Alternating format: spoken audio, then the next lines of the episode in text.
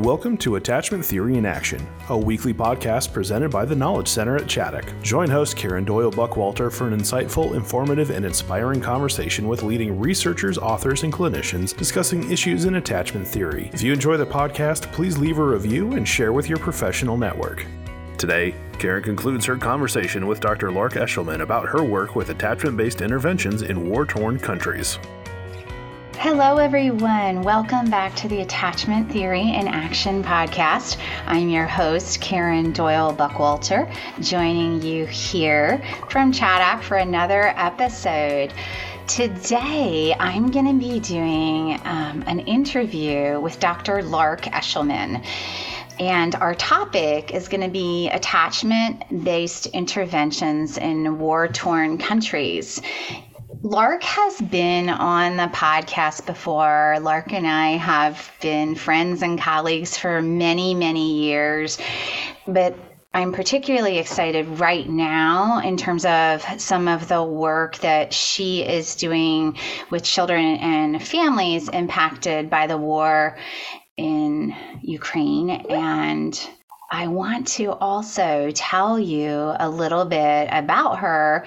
So, Lark Eshelman came to her career in child healing through her own childhood family experiences, parenting her own children, and through her work as a children's librarian, elementary school teacher, school psychologist, and then dramatically through her overseas volunteer work with children traumatized in the war in the Balkans after the Wars of Independence from 1991 to 1995. So the work that Lark is doing currently is not the first time that she has taken attachment based trauma informed work to different parts of the world. Lark is an author, a therapist, and an educator whose experience and expertise is working with children and teens who've experienced early emotional trauma, attachment difficulties, neglect, and abuse. In addition, she's a board certified domestic violence expert by the American Academy of Experts in Traumatic Stress and is the creator of the STAT model, which stands for Synergistic Trauma and Attachment Therapy. I know that you are really going to enjoy the wise words of my dear friend Lark Eshelman. So please stay tuned. Hello, everyone, and welcome back to the Attachment Theory in Action podcast. I, as promised, am going to bring you part two of my conversation with Dr. Lark Eshelman, who is talking with us about her experiences of bringing attachment based interventions to war torn countries. Um, we last week were able to talk about your work back in the 90s in Croatia. And now we want to start talking about like in real time, folks. You are doing some of this work now in real time related to the war in Ukraine. So we want to hear about that.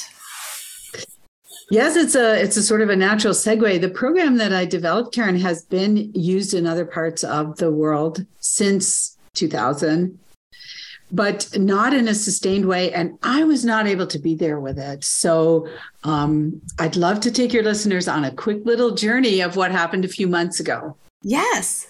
So I wrote a book on adoption, which I know you know in early 2000s. And um, Everybody should get that book, by the way. We want to make sure that you're aware. Thank Share you. the title quickly. Uh, just, I would like you to interject that. It is Becoming a Family Promoting Healthy Attachments with Your Adopted Child. Yes. Thank you for that, Karen. Yes. Uh, so, it, about 15 years ago, a woman from um, Romania wrote to me and said, "We, my husband and I, adopted recently, and it is not going well. Uh, but then I had occasion to read your book." And I would like to know if I can translate it into Romanian because we don't have anything like that here and we really need it. Adoption is large in Romania. It's a very important part of the social culture there. So um, I checked with the publisher and, you know, did a little soft shoe about Wouldn't it be great? And they said, oh, okay. so Anna Anna Stafford it's just another example of how you somehow you shepherd these things into have, becoming a reality. Yes, mm. continue. Well, Anna and I stayed in touch over the years, and and her adoption. I mean, her daughter, who's now fifteen, is just gorgeous and wonderful, and their family is fabulous. Uh, and they now have a little son who was adopted a few years ago, Josiah. But um, Anna and I stayed in touch. And when the war in Ukraine started, she said to me, Gosh, you have a program for helping kids. We now have thousands of kids from Ukraine in Romania. And, you know, from what I'm hearing, the people here need help. Can you come and do that? Well, I mentioned it to just a few friends, and all of a sudden there was a groundswell of people saying, "We we will help you. We'll get you over there. Can you do that?" Anna connected me with someone who was on the ground doing the work in Transylvania, Karen. Wow. Not just in Bucharest, you know, the capital, but up in the in the central region of Romania in, in Transylvania and um, little town called Mediaș, which is a beautiful medieval town. Just gorgeous. The history there is phenomenal. Uh, and I I was um, brought over and worked with the children who were there. Now, this is what's unique about this particular situation is that those kids were in orphanages already in Romania. I'm sorry, in Ukraine.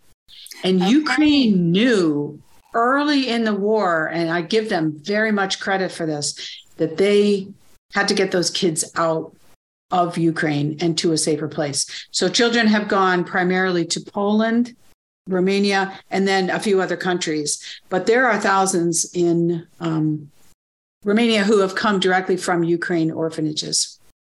So the kids with whom I worked a few months ago were, this is a double hit for them.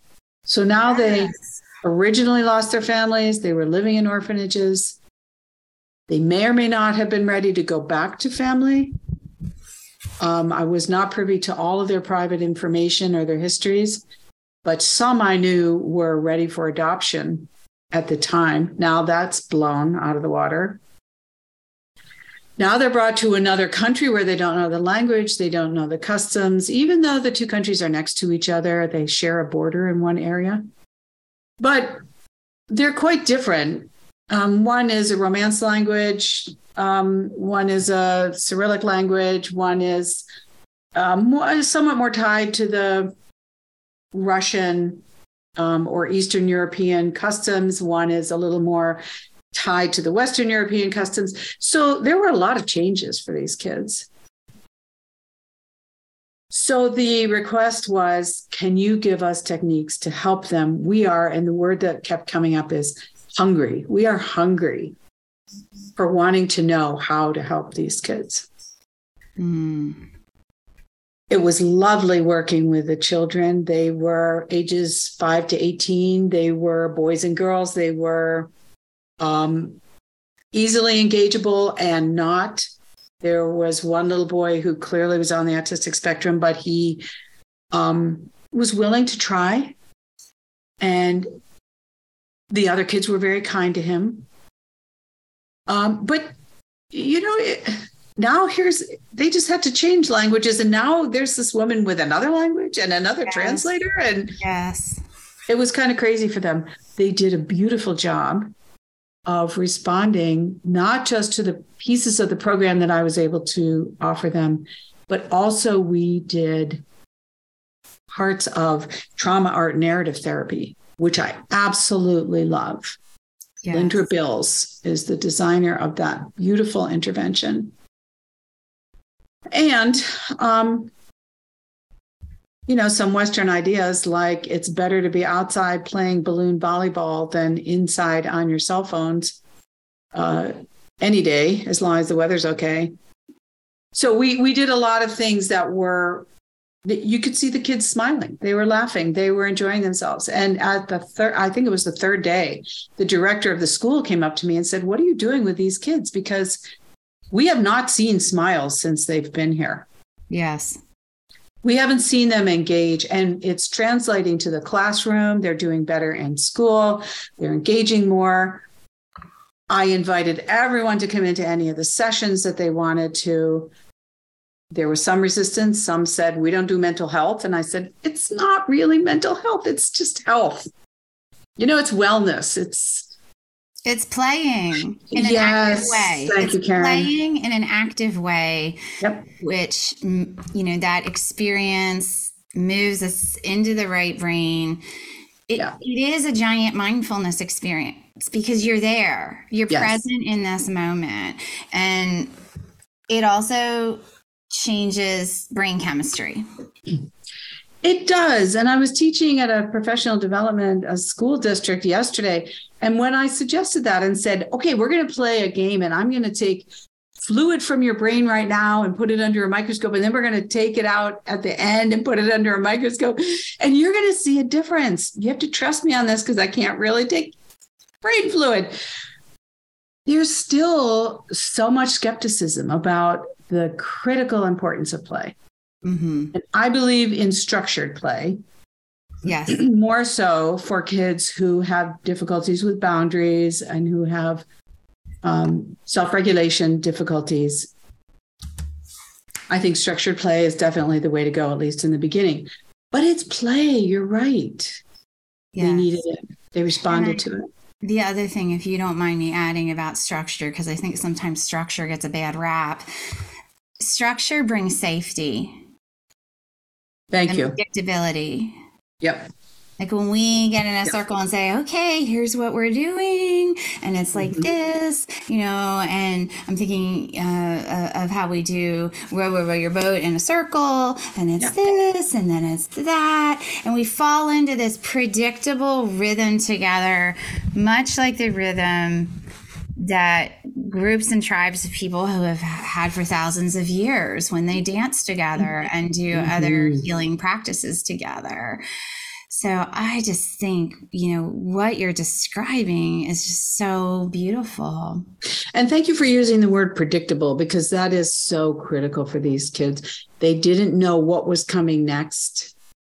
And now they know that they can trust you, that you will be predictable. That's so important for them. Mm-hmm. Mm-hmm. Tried to stress that there that they needed a routine. Uh, and and they the both the orphanage workers and um, teachers were willing to hear that. The teachers more easily kept to a routine. That was more of their modus operandi anyway.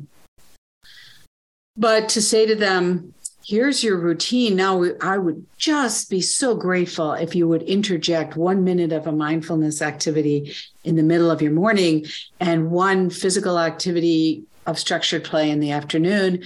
You're only going to be using four minutes or five minutes of your instructional time, but it could be really important. And if you do it at the same time every day and the kids can look forward to it, that's why you're seeing them smile now Mm-hmm. because they know they can engage in um, predictable play that's safe. Mm-hmm. Yeah, Mm. it was it was beautiful. And so, how long? And th- this was just a few months ago. Like I said, this is like we're we're now in real time here, following Dr. Lark Eshelman in her adventures ac- across the world, trying to bring hope and healing. So, and it's gonna maybe continue uh, some work there. It's- Anyone in your listening audience who prays or sends positive energy? yes, uh, since I've been home, I've been contacted by the World Health Organization and the International Office of Migration in Romania, asking if I would come over and um, perhaps, if we're very fortunate, bring a few colleagues. Karen, I have my fingers crossed. I'm looking right at you as we're talking yes. to um, to teach both my program and other techniques in a train the trainer program for mental health professionals. They're looking at uh, at least the proposal that I gave them that they are now um, they're now putting together funding for would be um, about 90 80 to 90 mental health professionals from Ukraine, which I found very interesting. They're thinking, which is very smart. It didn't even occur to me that, of course, these mental health professionals are already in Romania or Poland or wherever they, they are with the kids. They're going to be going back to Ukraine, hopefully after the war. We want them to carry on the work. Yes. There. Love and that. then they will include perhaps 20 mental health professionals from Romania so that they can continue the work with the kids who are then adopted in Romania or stay in that country for whatever reason. So it should be a fabulous opportunity as long as it is funded, which they seem to have confidence will happen. Mm-hmm. Mm-hmm. So yeah, lots of crossed fingers. It's hard to Yeah. type when your fingers are crossed, but I'm Yeah. work. yes. fingers crossed. So, you know, I'm sitting here thinking like, you know, many of our, our listeners, you know, they're they're probably not going to be up and going across the world right now, but I imagine there have to be things that you have learned, you know, going all the way back from your time in Croatia uh, till now. What, what are some of those touchstone things that you feel like you've learned or gained from these experiences that really apply to anyone doing any helper, let's just say? Whether they're here in the US or or wherever they are in the world you know we have lots of listeners in other parts of the world i i just wonder if you have any thoughts on that You would have equally the same number or more than I, Karen. And so jump in wherever it's appropriate. But yes So, a long time ago, when I started this work in um, mental health, after my years as a school principal, a school librarian, school psychologist, and then understanding that where my passion really was was child development and how it went off course and how to help it come back on online. Um, the the elements of what I believe and what I try to affect are that that behavior is language and we have to understand what children are telling us. But that when trust is lost, the most important thing is to reestablish trust with a trusted, trustworthy caregiver. And that the way to do that is through um, theraplay type or attachment oriented activities. yes Predictable, loving, but structured. And I say but there because some people think if you try and structure uh, an interaction with a child that it's not loving, it's more directive. But I believe that being, it's kind of like, you know, I don't want to give my kid a, I don't want my kid to have to get a shot because it's going to hurt. So I won't give them the shot. Well, sometimes structure is just needed. Mhm. As you mentioned before, it's, it's, um, it's safety producing for kids safety evoking maybe for kids. They get the sense okay this person knows how to keep me safe. And i can have fun doing it. And i can learn doing it. And i can engage but i'm safe. Almost uh, every training that i now offer has at its heart self-regulation within a trusting relationship Mhm. So, Karen, you and I both had a lot of Theraplay um, as well. You were you were in the mental health field before I was, but the idea that if we can do that with a parent, oh my gosh, now we're in a sense saving two generations because parents are now feeling so much better about their parenting, Mhm. and their children, of course, are healing from whatever the attachment disruption was. But I see them going hand in hand, working with parents or whoever that trusted caregiver is to help a child feel safe again, feel trust again, and using attachment activities to help them learn self regulation, which I think is sorely missing with a lot of our kids these days. hmm Yeah, and I think um, I, one of the reasons, gosh, there's so many reasons. I just wanted to have you on the podcast Lark. I just love for people to be exposed to you and your wisdom and your experience.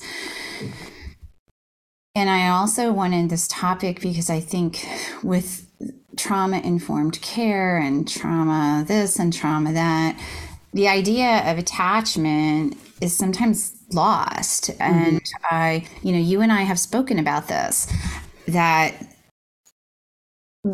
this connection and this feeling of safety needs to be there for these other things to work. It's like yeah. that's counseling, therapy, whatever. 101 um, is to build a relationship. And doing that through active play and through some of the things that you're describing where we we um, go straight to the lower levels of the brain and right brain and not so much left brain um, is i think the scaffolding for some of these other trauma informed approaches to be effective. Absolutely. Yeah yeah so when we look at Stephen Porges's work, for example, I mean that's that's elemental to what we do, but we didn't even know it or we didn't even understand it yes. when we started doing this work. We had no idea how much that was affecting our neurology at a very basic level, very basic level. So yeah, we we're putting pieces together of why this works. But I think just the acceptance that it does work yes. to begin with is uh, really important and to say to people trust trust is elemental to healing. It's mm-hmm. very hard and even if it's trust myself i've heard people say you know how did how did you get over this horrible experience that you had? Well i had to trust my gut. Which which, which what horrible horrible experience that you had? Well that anyone could have had right? Okay that, I didn't know if you were speaking something specific to. to well, to- in a way, I guess. I, you know, Karen, in a way, I guess I did come to that understanding after I went through my own healing. And um, I kind of did it on my own as a young adult. I mm-hmm. had kids and I could see that my own attachment uh, experience. And this is not criticism to either of my parents. They did the very best they could and they my mom especially had her own traumas that were pretty horrible and i don't know how she lived through it. So they tried the best they could and unfortunately it wasn't quite a good fit for me growing up and so i had to figure out what that was and then to go through my own healing which i did to a great extent through music. Mm. was to find be hit between the eyes with a piece of music that my husband gave me and said, Wow, I, I, I, don't know why, but I think you need to hear this. Well, I would listen to that day after day after day. And it was a it was um, a Gaelic nursery rhyme about a mother taking care of her child. And it was like, oh my God, that's that that's it. That's what I missed.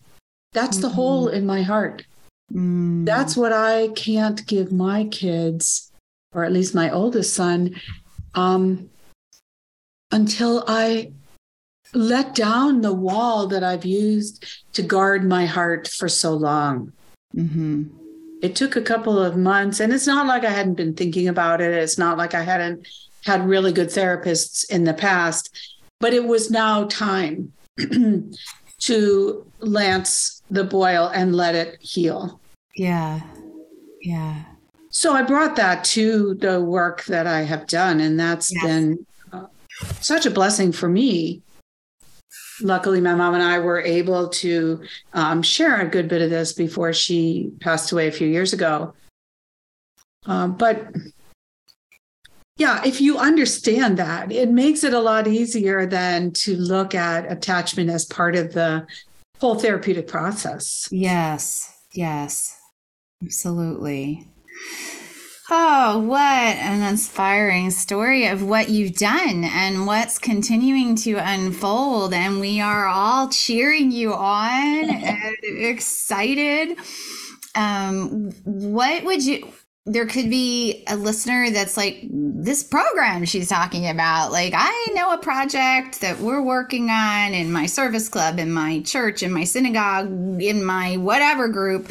You know is is there a way we could implement that program? Is is this something that is available for others to to implement? Or, or how would that work?